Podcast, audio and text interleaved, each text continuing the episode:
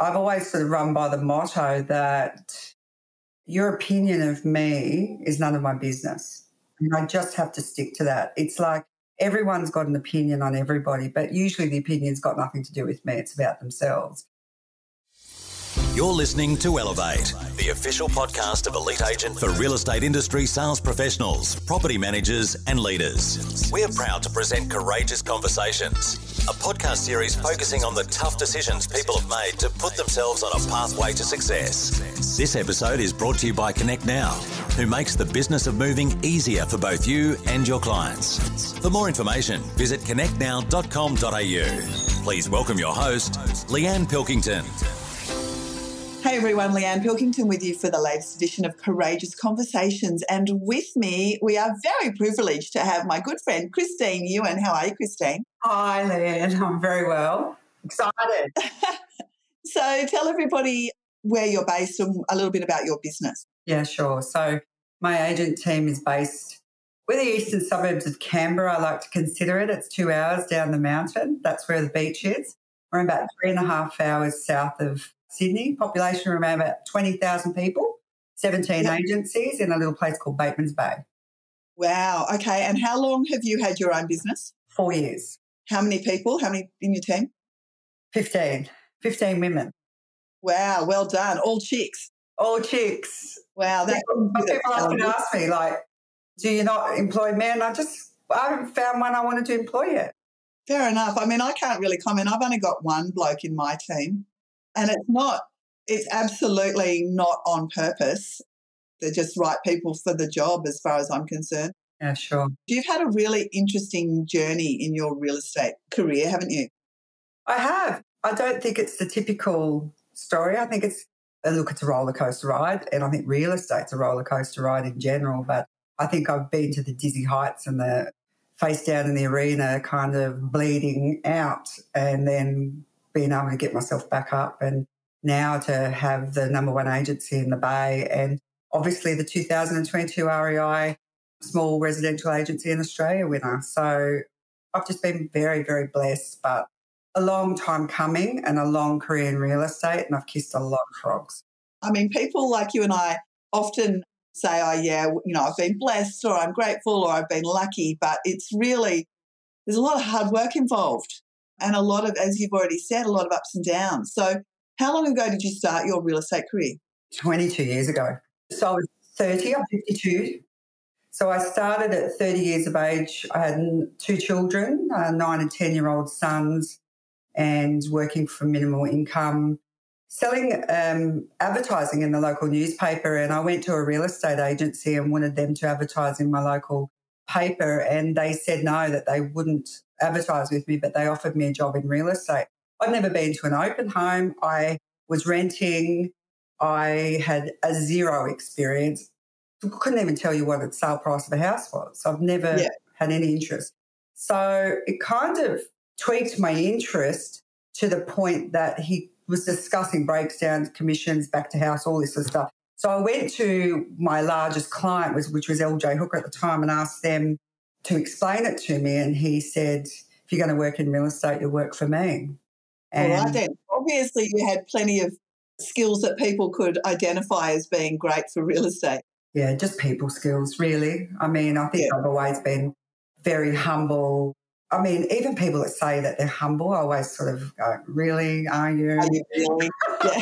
Considering you're a Dolce Gabbana, but you're being humble. Yeah. I think it's very blue collar upbringing out west in the country, born in Leeton, baby of seven children. So just yeah. very simple, honest human, you know, just don't call a spade a spade, I guess. And so your first experience in real estate, how did that go? They had a Future Champions program with the LJ Hooker thing. So I actually went to Sydney and was stripped down and rebuilt in five days as a real estate agent. I had to yeah. borrow money from my mother in law to be able to do the course because it was like two and a half thousand dollars and I had nine hundred dollars to my name. Then you sort of had a coach. They gave me a blueprint and I just didn't question it. I just did what they said. Farm area, door knocking, hot spotting, true net worth letters. I just did what they said. And next minute, um, I got nominated for International Best New Talent for the Hookers brand, flew to Perth, won a trip to San Francisco, and I sold a lot of property. And actually, I think that I became like the top 5% in the LJ Hooker network in the first 12 months. So I just hit the ground running. And because you don't know what you don't know. Yeah, exactly. And I was listening to, I can't remember who it was that said at a conference I was at not long ago, all real estate agents want to be artists. They want to put their own flair and do their own thing. And how often do you hear a pilot wanting to be an artist? You know, a pilot yeah. follows the checklist, does exactly what you've done with that Future Champions program, follow the blueprint, and look what happens.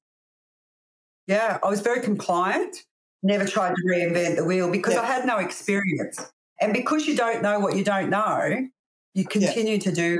So it was all a bit of shock. And that trajectory really threw me into all of a sudden people wanted to know what my secret was.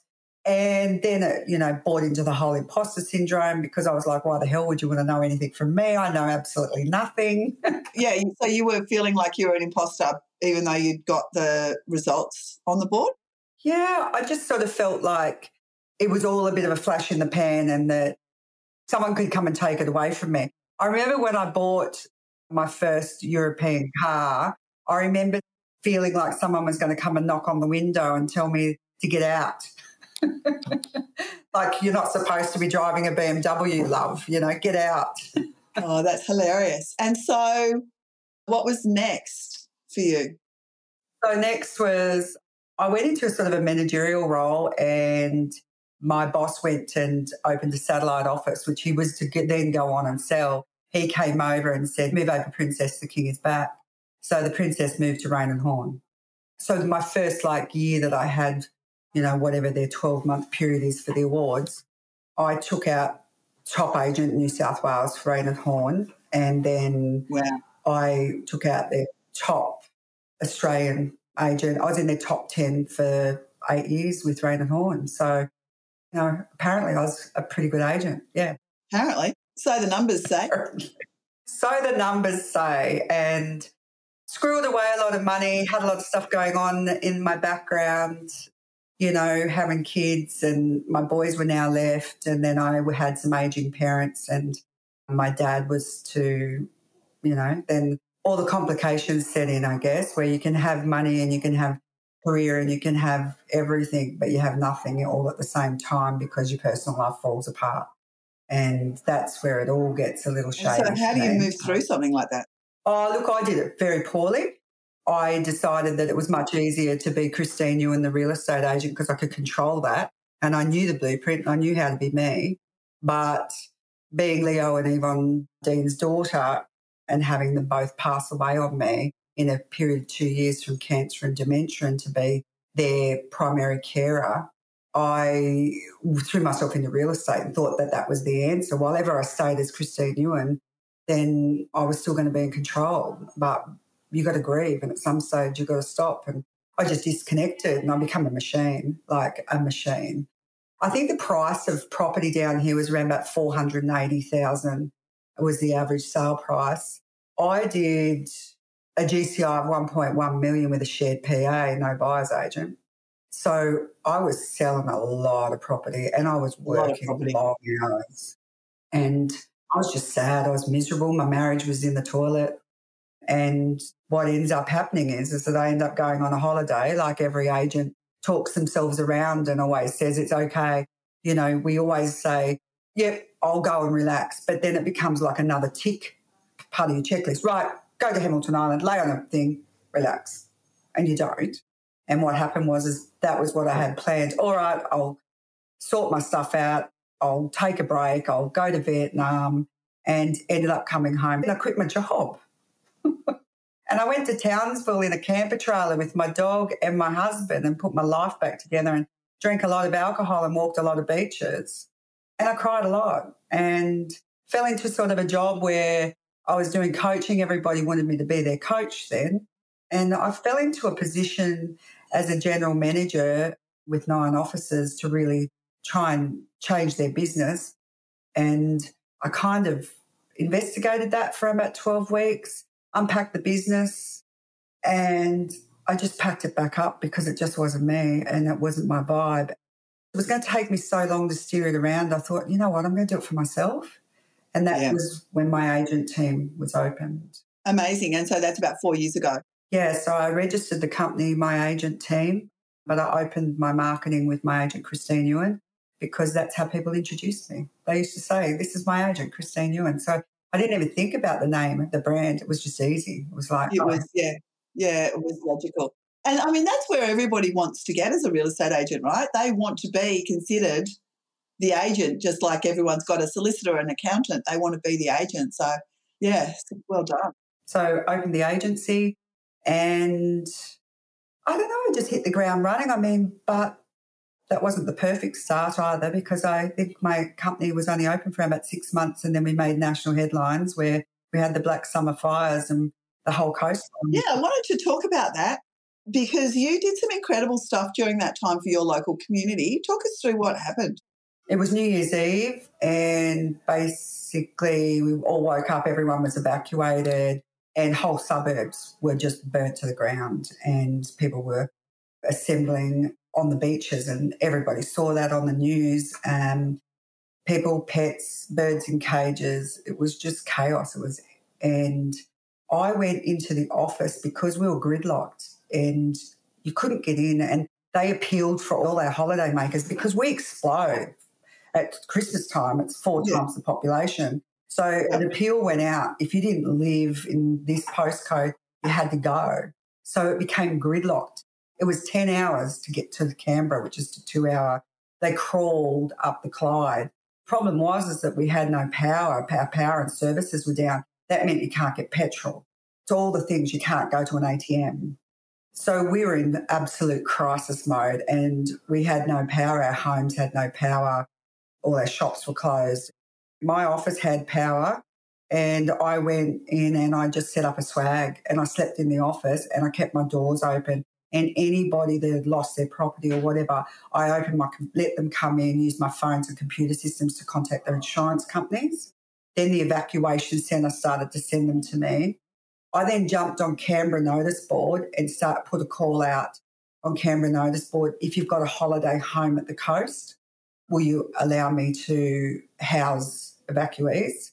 And I rang people and anybody had private holiday homes and I put a call out to the community.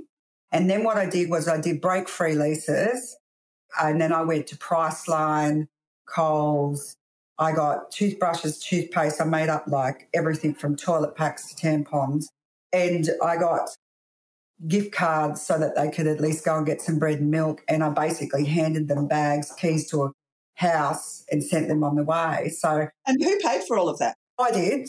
You know, I just ran things for the RFS and I had Eskies and people started to donate everything. And then I put a call out for the people that had empty houses, like permanent rentals, that we thought uh, permanent rentals, we can probably furnish them. So I put a call out onto Facebook, and basically people with trailers started coming with their spare lounges and fridges and TVs. And then heaps of sponsorship came over the mountain for us, and trucks started delivering essentials. And so people were just helping in the community, and we were just out moving beds in. Eight o'clock at night, I'm counting knives and forks so that I could do full inventories on these properties. And I housed, I think, 34 families in 21 days. Wow, that's amazing. And then the actual local member got involved and said, hey, can you basically do what Chris is doing? And so then all the other agencies then got involved and started to open them up their holiday managements as a permanent rental situation yeah. for people with non-break leases, you know? Yeah, quite a stressful time. And hopefully the predictions for this summer don't come true because it's not looking great this year either, right? No, it's not. There's a lot of trees around still. Like, that's the beauty of living on the coast. But yeah, it's terrifying, you know, friends and family lost houses and there was just so much damage down here. So that when we got to our feet, then we went into COVID. that was just like, yeah, right. Okay, yeah, I'd forgotten it was actually that year, wasn't it? Yeah. we went- so we just got over that and then COVID hit. Luckily, I had a really big office and only four staff at that stage or five staff. So we could sort of all sit away from each other within our. So I didn't close my doors until the mandatory lockdowns came into play. And even yeah. then, agents just closed their doors, sent their staff home. And again, I think it was a ghost town, but we still operated because we could. And then the for sale signs all had auctions postponed. Well, in 48 hours, once they did the mandatory lockdown, I was in the middle of four auctions. We actually went onto Auctions Live, trained within 48 hours, organised our Canberra auctioneer to jump on and do it virtually.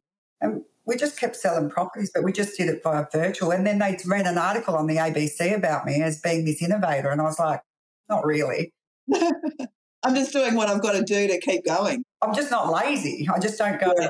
oh, well, everyone go home and we can't sell real estate now. People still needed to move on. And even more because then everybody was like, what am I doing here? My family's in Queensland and this lockdown's made me realize how important it is to have my family close to me. And so then there was this mass migration. Yeah. And I think that that's where being a neighbor to somebody in the community and not just being the hyenas around it and just zapping in and selling a property and listing a property and zapping back out. Instead, I was there for the long haul, you know? Yeah, you're a real part of the community. And it's not disingenuous either. It's just, I think that's the, you rally, that's the support that you give. You know, we've raised, I've done big Halloween functions, you know, raised 20 grand for cancer research. I do a big community event every year for, on International Women's Day where last year, the year before, I had Taryn Brumfitt. I know, I saw that. Year, Sam Bloom. I've actually, you'll be the first to know next year, I've got Jana Pittman. So I. Oh, Jana's fantastic. I've seen her. She was at Wise. She's awesome. Can't wait. Yeah. So I've organised her to come to the Bay. So I do that. I started off as uh, 80 women at a luncheon. Now it's a 350 people dinner, sit down, and my agent runs that every year. Yeah, that's amazing. So, like I say, you are a genuine, genuine part of the community. Yeah, I like it. It hasn't all been smooth sailing, though. It sounds like you know the business got off to an interesting start with the bushfires and COVID, but you know you started with four or five people. You've tripled the size of the business, still going strength to strength. Number one in Batemans Bay, but you're not the most popular agent in town with some of the other agents. Very hated, yeah, very hated. How do you cope with that mentally? Because you're not the only one. You know, I've, I've had this conversation with a few other agents. It's really hurtful and it's hard to know how to handle it. Yeah, look, I think that I've always sort of run by the motto that your opinion of me is none of my business. And I just have to stick to that. It's like everyone's got an opinion on everybody, but usually the opinion's got nothing to do with me. It's about themselves you probably just don't like what I represent, or you don't like, you know, maybe you've had issues in your own business. So you want to come after me. Look, I think if I had stayed small in, I, if I had been a boutique agency that stayed small and didn't grow and didn't triple, and of course, once you build the field, the players come. All of a sudden, I've got LJ Hooker's top agent in my office. Then I've got Raine and Horne's top agent in my office. Then I've got four of the top eight in the top five work out of my agency, that's because of the culture. That's not because I went and poached them. That's because I just do things a little differently. Yeah, well, you've become a, I mean, it's a pretty overused term, but you've become a business of attraction. And I think instead of business owners being negative about that, I think people just have to go, well, all right, why? What is it that is appealing to people that I'm not offering? Yeah. And you need to look at yourself, right? Yeah. And they just started to like hand grenade, boom, like, you know, just be better, get better. I'm not here to make you look bad. I'm just sticking to my own lane. I'm running my own race. I just do things the way I do things because I don't really deviate much from what my gut tells me. I'm not the greatest business person in the world. I outsource everything that I'm not good at. Like I don't say that I'm good at everything. I know what my I'm good at. If I had stayed small, it's just tall poppy. That's all. Yeah. You know? oh, now I've just exposed myself. My marketing, my brand is out there. So if you're going to choose to hate me, then go for it because it doesn't really affect me. It really affects them. So what's next? Well, this year I stepped out of sales, which was probably one of the biggest challenges for me. 22 years of selling real estate, all of a sudden I stepped out of sales. So, what I do is I co agent because I miss it. So, my clients ring me and then basically I go, hmm, which agent would suit you? And then I come out and we put the property on the market. So, I'm starting auctioneering. I'm going up and doing some training in Sydney in a couple of weeks. I've got my first auction I've always done charity auctions, but I'm actually going to go into that. I'm doing the CEO role and I'm doing the support role. And I finally feel like it's been seven months of pretty much trying to catch up on all the stuff when I was just too busy. Like, just staffing is probably the hardest part. And I think any business owner will tell you that. Everybody yeah. told me that. And I was like, what? Yeah. I got this. No, I don't. It's still really hard. It's finding yeah. the right people for the right job. And sometimes they're on your bus and they're not in the right seat. Totally. Yeah. And it's about inspiring, supporting. So I do a lot of events planning for my girls. I have a, you know, lots of margaritas involved, lots of goal setting, lots of mini goals. Like yeah. if you sell 12, we go to the pub for a snitty. But if you yeah. sell, you know, this many, then it's margaritas at a different place. so it's just fun. So for me, my exit strategy probably is that I probably will open another agency. I think there's a little country town further down the coast that I think could do. I'm just waiting for the right office space. And then probably teaching my girls to come in underneath me so that eventually when I do step out that I've got some wonderful girls in my team that are going to live on take and take the name. Yeah. Yeah. Well, it's been amazing to watch what you've achieved so far. So thank you so much for your time today. It's been great to catch up. My pleasure anytime, Leanne. Thanks for your support. We hope you enjoyed this episode of Courageous Conversations with thanks to connectnow.com.au. Don't forget to get access to all of Elite Agency's premium resources, including a detailed episode guide for this podcast. Visit joineliteagent.com.